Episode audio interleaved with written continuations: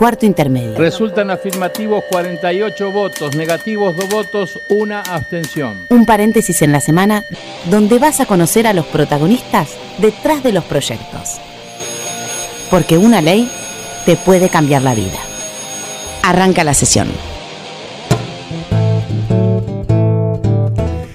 Qué lindo sábado, Flor, ¿cómo estás? Bienvenidos a Cuarto Intermedio, el programa en el que te anticipamos cuáles van a ser tus próximos derechos. ¿Cómo estás, Flor? Muy bien, hola argentinos, ¿cómo andan? Cada sábado del otro lado acompañándonos, escuchándonos ahí en el taxi, en el colectivo, en la casa de La casa. quién estará. Yo siempre digo que los sábados es para visitar gente.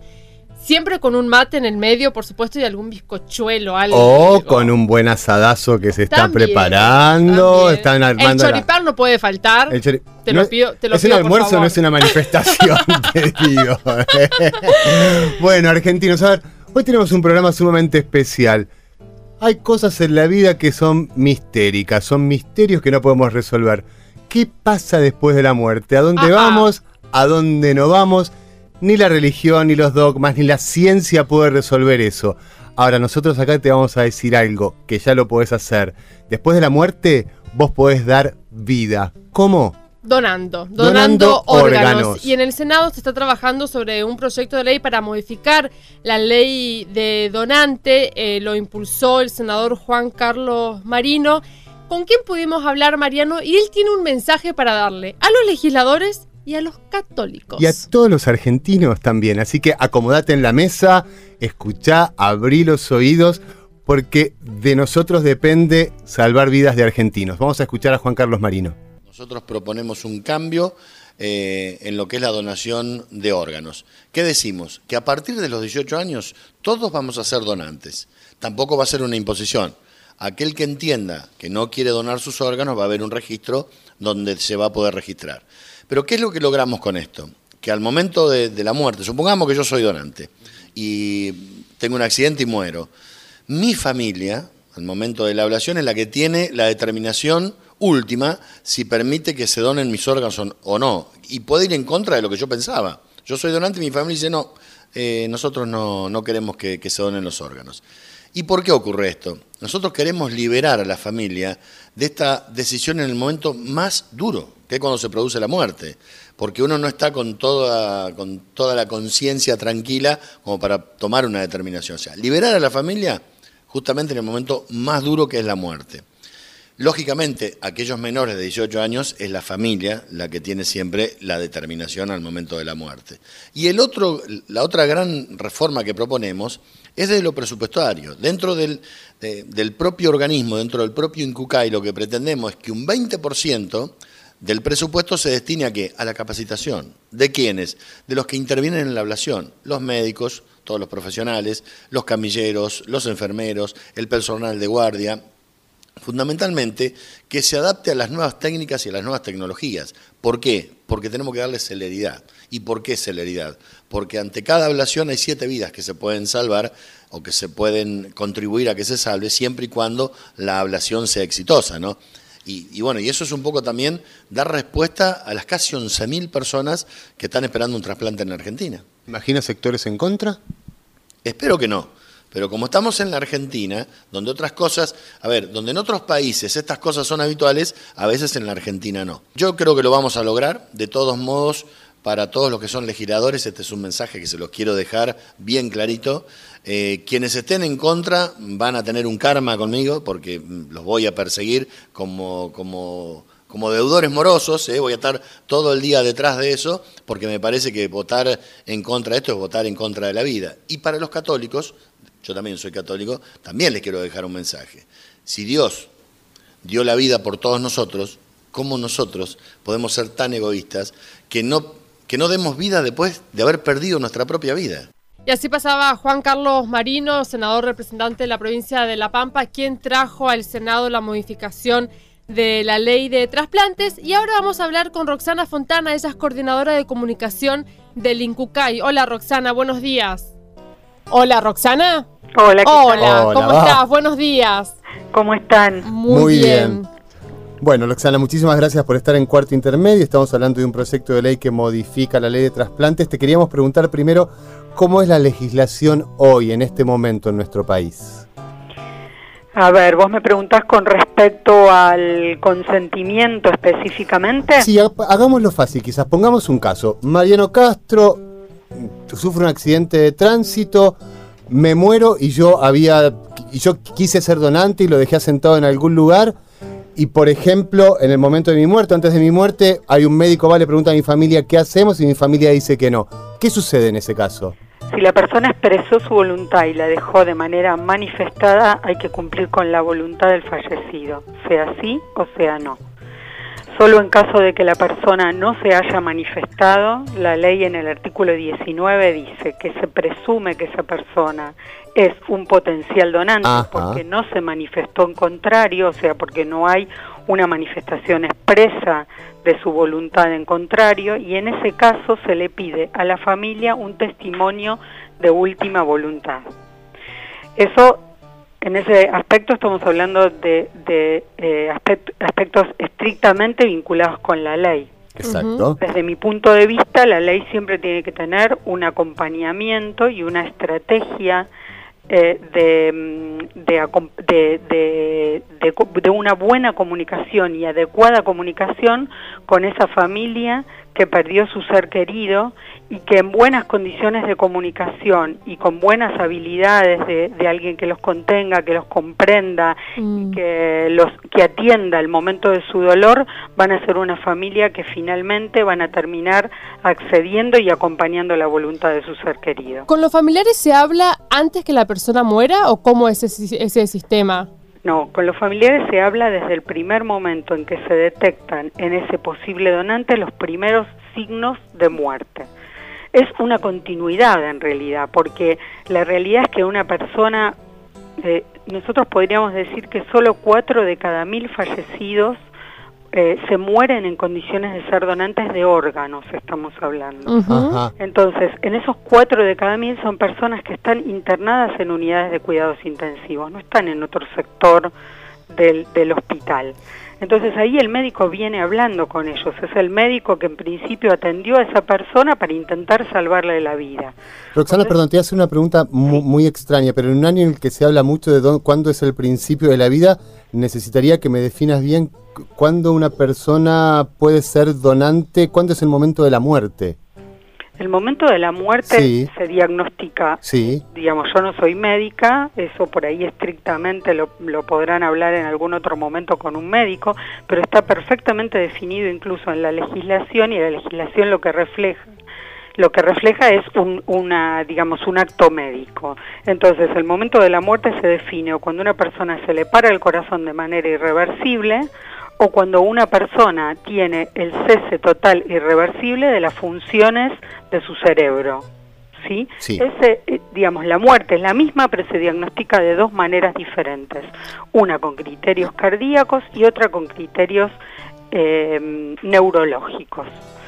Entonces, ese es el momento del fallecimiento de la persona. Para diagnosticarla bajo criterios neurológicos se requieren una serie de procedimientos que están perfectamente definidos a través de un protocolo de actuación y previamente también volcados, digamos, esos criterios en la ley de trasplante y se siguen estrictamente, por eso se demora en finalizar el diagnóstico seis horas entre la primer prueba y la segunda instancia de pruebas que es a las seis horas y en ese momento se firma el certificado de defunción.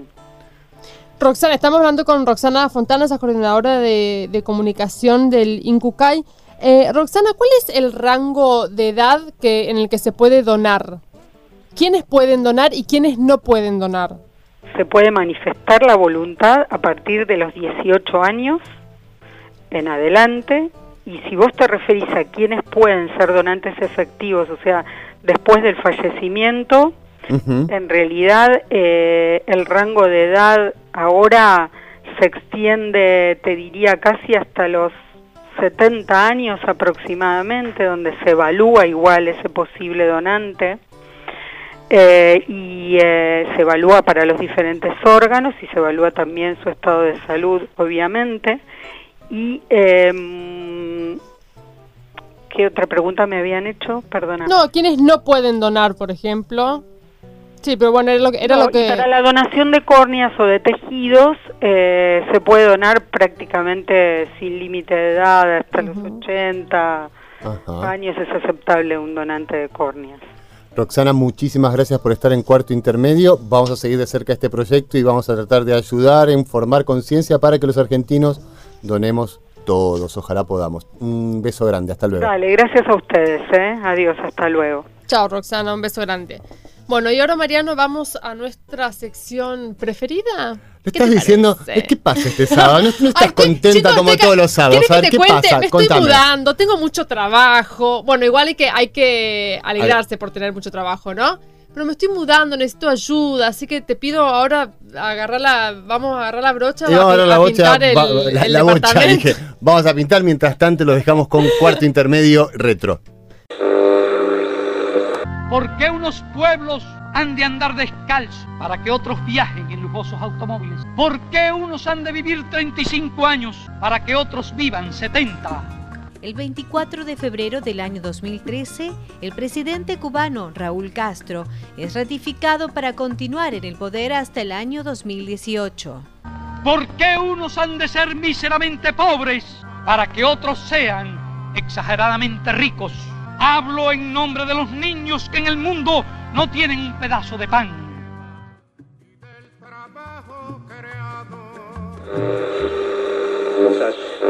Mientras tanto, en la Argentina...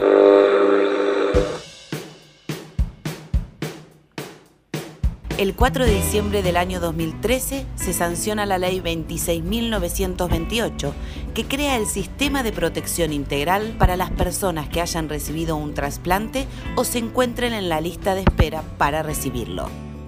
Gracias a la generosidad de los donantes, cada año Argentina realiza más de mil trasplantes de órganos.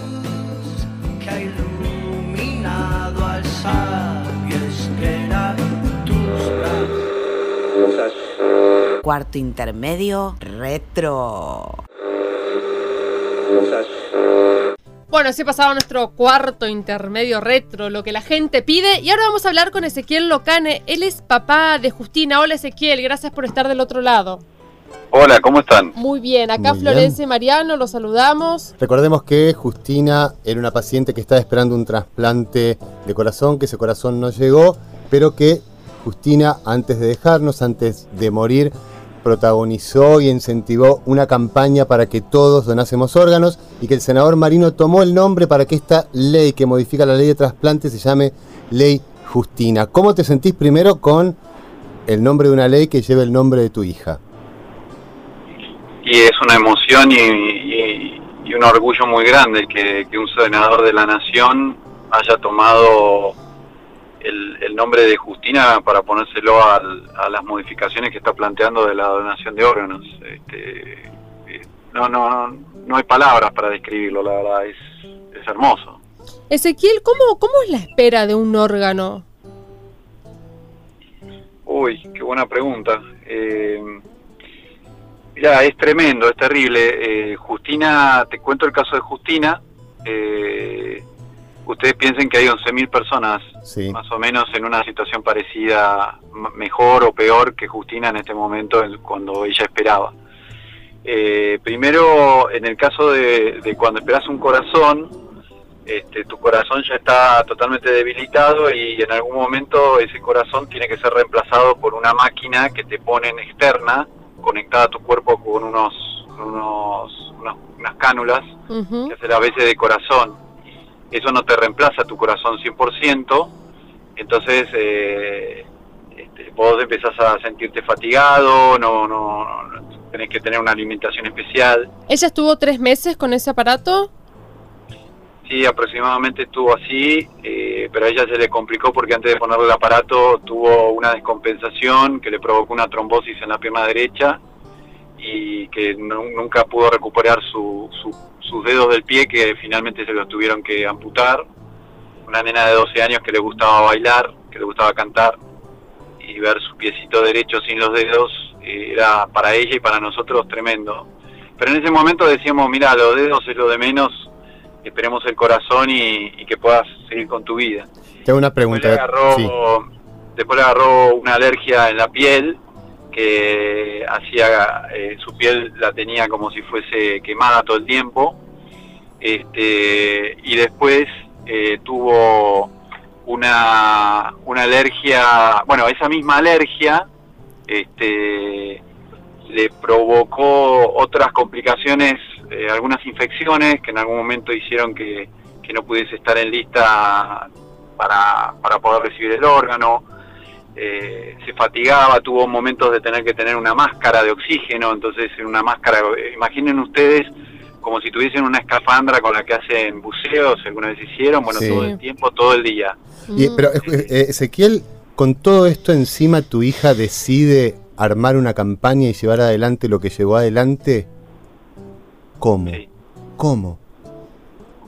Porque es una persona, ha- hablo en presente por más que Sí. no estuviese, porque siento que ella está, que está conmigo, pero eh, es una persona bondadosa y, y que siempre pensaba en todo, no pensaba solamente, se le ocurrió y, y- y esa es Justina. Y Justina se ponía muy contenta cuando se enteraba que, que a un chico que estaba esperando trasplante le llegaba el, el órgano. Eh, le encantaban los mensajes que recibía eh, de, de- gente que decía yo me, anoté como donante. Y, y ella tiene, tenía 12 años, sabía muy bien que el que se anotaba como donante no era el que le iba a salvar la vida. Eh, era una persona que el día de mañana le iba a salvar la vida a ojalá siete personas, ¿no? Ezequiel, ¿cómo, ¿cómo le explicaban a ella lo que estaba pasando? Digo, es muy difícil, me imagino, como padre o como madre, hablar eh, de- del trasplante, hablar de una posible muerte con un hijo. ¿Cómo, cómo lo hablaron en la familia, digamos? Bueno, hay, el caso de Justina es un caso en, eh, eh, que se le descubre la patología cuando ella tiene un año y medio. Entonces, eso permite que, eh, que nosotros vayamos preparando la, la situación desde, desde que ella era muy chiquita. Eh, ¿Cómo? ¿Cómo la preparás desde chica? Te, te están escuchando en todo el país familias con la misma problemática, ¿no? Hay 11.000 argentinos que están esperando. ¿Cómo, ¿Cómo la fuiste preparando? ella empezó a tomar una medicación y, y tenía que tomarla todos los días y ella preguntaba por qué tengo que tomar esta medicación y nosotros le decíamos que tenía un corazón diferente. También vas evaluando qué le decís y cómo de acuerdo a la edad que tiene, ¿no? Y le decíamos que ella tenía un corazón diferente, eh, que tenía que tomar esa medicación para que ese corazón pudiese funcionar de la mejor forma y, mm, y también le explicábamos que, que ese corazón algún día podía necesitar ser cambiado y que para que eso no suceda este, tenía que tomarse la medicación y tener ciertos cuidados. Eh, si el día que llegara, si llegaba el día que ese corazón se tenía que cambiar, había todo un equipo de médicos, que lo cual es cierto, preparado para que eso suceda y que, y que ella con un corazón nuevo, si ese corazón no servía más, iba a tener una, una vida mejor y, y se iba a sentir mejor. Vos, Pero que bueno, sí. eran las dos opciones, ¿no? ¿Eras donante, Ezequiel, antes de esto? Sí, sí, nosotros eh, nosotros éramos donantes. De hecho, mi papá cuando él fallece, eh, este, nosotros donamos sus órganos y, y hubo dos órganos de mi papá que sirvieron para eh, para salvar la vida a dos personas. Mm. ¿Qué le decís a, aquella, a aquellos ciudadanos que por ahí están dudando, que hay muchos mitos dando vueltas también y que no son donantes todavía? ¿Qué le decís? Depende por depende cuál sea la razón por la cual no quieren ser donantes. Eh, el- eh, en Argentina es imposible el tráfico de órganos porque eh, si una persona si una persona se muere o, o- o- o alguien quiere matar a una persona para sacarle su órgano, ese órgano no lo va a recibir nadie, porque nadie hace hacer un trasplante de órganos se necesita un equipamiento muy costoso y aparte nadie va a hacer algo así porque hay todo un sistema cuidado que hace que eso sea imposible, no va a suceder porque el- la persona eh, una vez que fallece tiene que ingresar en un Hay un registro. en una, en un- en una en- o sea una vez que fallece la persona la persona que fallece primero la- hay un sistema que, se- que es el Glasgow 7 que define que esa persona está fallecida con unas ciertas características, tiene que llevarse a un instituto médico en donde entra en una terapia donde se le pone oxígeno y se le trata con cierta medicación y recién ahí se define qué órganos sirven y cuáles no y si, y, y- y si esa persona recorre todo este proceso, recién ahí el otro equipo, el que va a hacer el trasplante, va a recibir a esa persona para hacerle el trasplante. O sea que estamos, con esto estamos terminando con el mito de nos van a robar los órganos. Ezequiel, muchísimas gracias por estar en cuarto intermedio. Eh, seguramente te veremos por el Congreso de la Nación. Un abrazo grande a vos y a tu familia. Muchísimas gracias a ustedes, que tengan un muy buen día. Bueno, así pasaba Ezequiel Locane, papá de Justina, quien estuvo también junto a su mujer y sus dos hijos en el Congreso de la Nación cuando el senador Marino presentó este proyecto de ley. Estuviste haciendo una encuesta vos en un programa que tiene el Senado de Televisión que se llama Voz y Voto. ¿Qué recibías de la gente, Flor? Bueno, justamente mucho de estos mitos, ¿no es cierto? Hay gente que piensa lo que decía recién Ezequiel, que me saquen los órganos o que, por ejemplo, que no que tener un accidente de auto y en vez de reanimarme, que me dejen morir para sacarme los órganos. Hay muchos mitos y, muchos piensan eso en la ciudadanía, por eso es tan importante romper con los mitos y es tan importante que haya campañas de concientización y de información. Los argentinos no estamos tan informados sobre esto y además no sabemos dónde inscribirnos, cómo hacerlo. Muchos me decían, sí, no tendría problema de ser donante. ¿Sos donante? No. Pero no tendría problema de serlo, porque- pero no sé dónde ir, no sé cómo de hacerlo. alguna manera esta ley viene a cambiar todo esto. Es decir, uno es donante y si no es donante, va y se inscribe el no donante. Estamos con una donante del otro lado de la línea y compañera de Radio Nacional que en pocas horas tiene su programa. Estoy hablando con Sandra Mianovich. Hola Sandra, ¿cómo estás? ¿Cómo te va, Mariano? Ah, muy bien. Muy Fel- bien. Feliz de tenerte en el programa primero. Bueno, no hay problema. Sandra, bueno, fuiste eh, donante en vida. Vos, tu caso es ese. ¿Cómo, cómo lo decidiste? Eh, eh, no sé, se- me- me- primero, primero eh, se me ocurrió que me tocaba a mí y que yo tenía que ofrecerme. Soñé que Sonsoles, mi ahijada, eh, nos dejaba a León, que era su hijo en ese momento, es su hijo, que tenía dos años y este y eh, bueno primero me of- primero pregunté qué era lo que hacía falta para ser donante me dijeron que en primer lugar eh, tener el mismo grupo sanguíneo cosa que yo tenía con Sonsoles somos A- eh, cero positivo las dos. Y después una serie de cross match nos dieron la eh, posibilidad de, de, de ser este, donante y trasplantada. Así que eh, te diría que que fue una decisión, no sé, un impulso, una decisión de amor, sin Mm. duda. Pero tuviste, sí, perdón, tuviste que hacer algún trámite porque para donar en vida tenés que ser eh, familiar sanguíneo. Exacto, yo tuve que hacer un eh, recurso de amparo frente a la, en la justicia para demostrar que lo mío era un- una donación altruista. Hola León, ¿cómo te va mi amor? Ah, está León ahí. Bueno, saludos a León.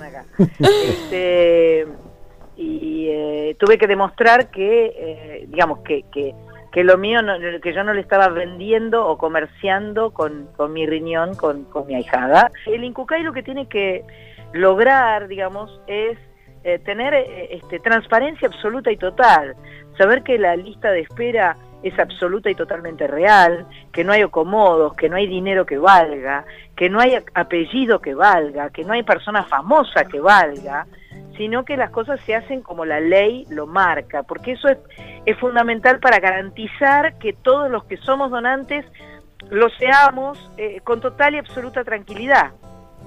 ¿Y cómo estás vos ahora, Santa, después, después de, de haber donado, digamos? Para romper con algunos mitos, ¿no?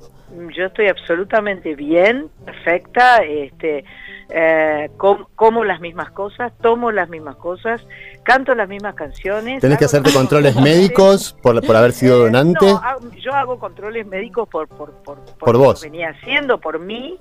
Eh, te diría que supongo que mi clínico tiene especial atención en todo lo que es el funcionamiento renal para, para por el hecho de que tengo uno solo, pero lo ha ido chequeando, ha ido viendo cómo, cómo se ha adaptado mi cuerpo a funcionar. Nosotros podemos eh, funcionar con parte de un riñón, no, no Sí. solo no con dos, sino con parte de Parte de un riñón. ¿Y Sonsoles está bien?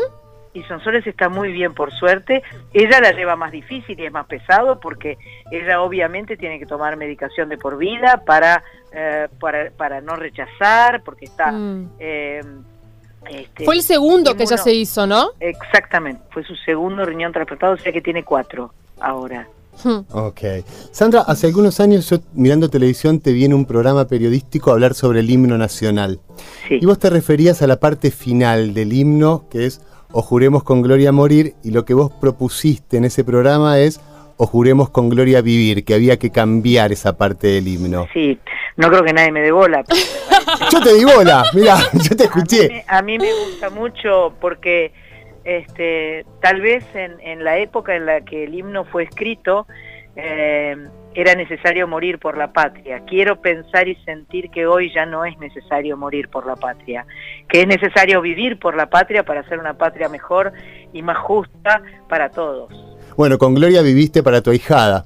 Eso. Gloria viví para mi ahijada y, y vivo, la verdad es que es, es una de las decisiones más lindas que me ha tocado eh, tomar en mi vida.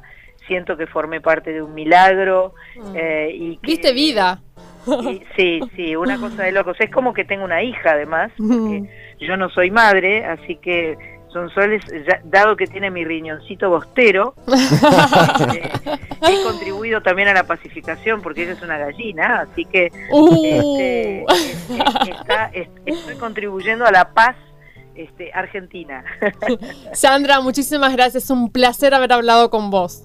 Gracias a ustedes, les mando un abrazo fuerte. Un beso enorme. Así pasaba Sandra Mianovich. Un placer, realmente, una gran cantante. Gran cantante. Bueno, nos estamos despidiendo. Otro sábado más de otro sábado más de cuarto intermedio. Vámonos, carajo, Carajo, Pili. pomba.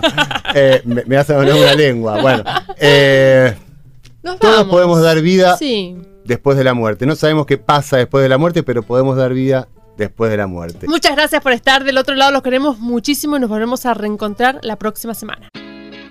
Los que hacen cuarto intermedio son, en la conducción, Florencia Corregido y Mariano Castro. Producción, Sonia Buller y Paula Rojo. Colaboración periodística, Julia Placeres. Edición, Paula Rojo. Voces artísticas, Julia Placeres y Paula Rojo. Este es un programa producido por la Dirección General de Comunicación del Senado de la Nación y grabado en los estudios de la radio de la Biblioteca del Congreso de la Nación.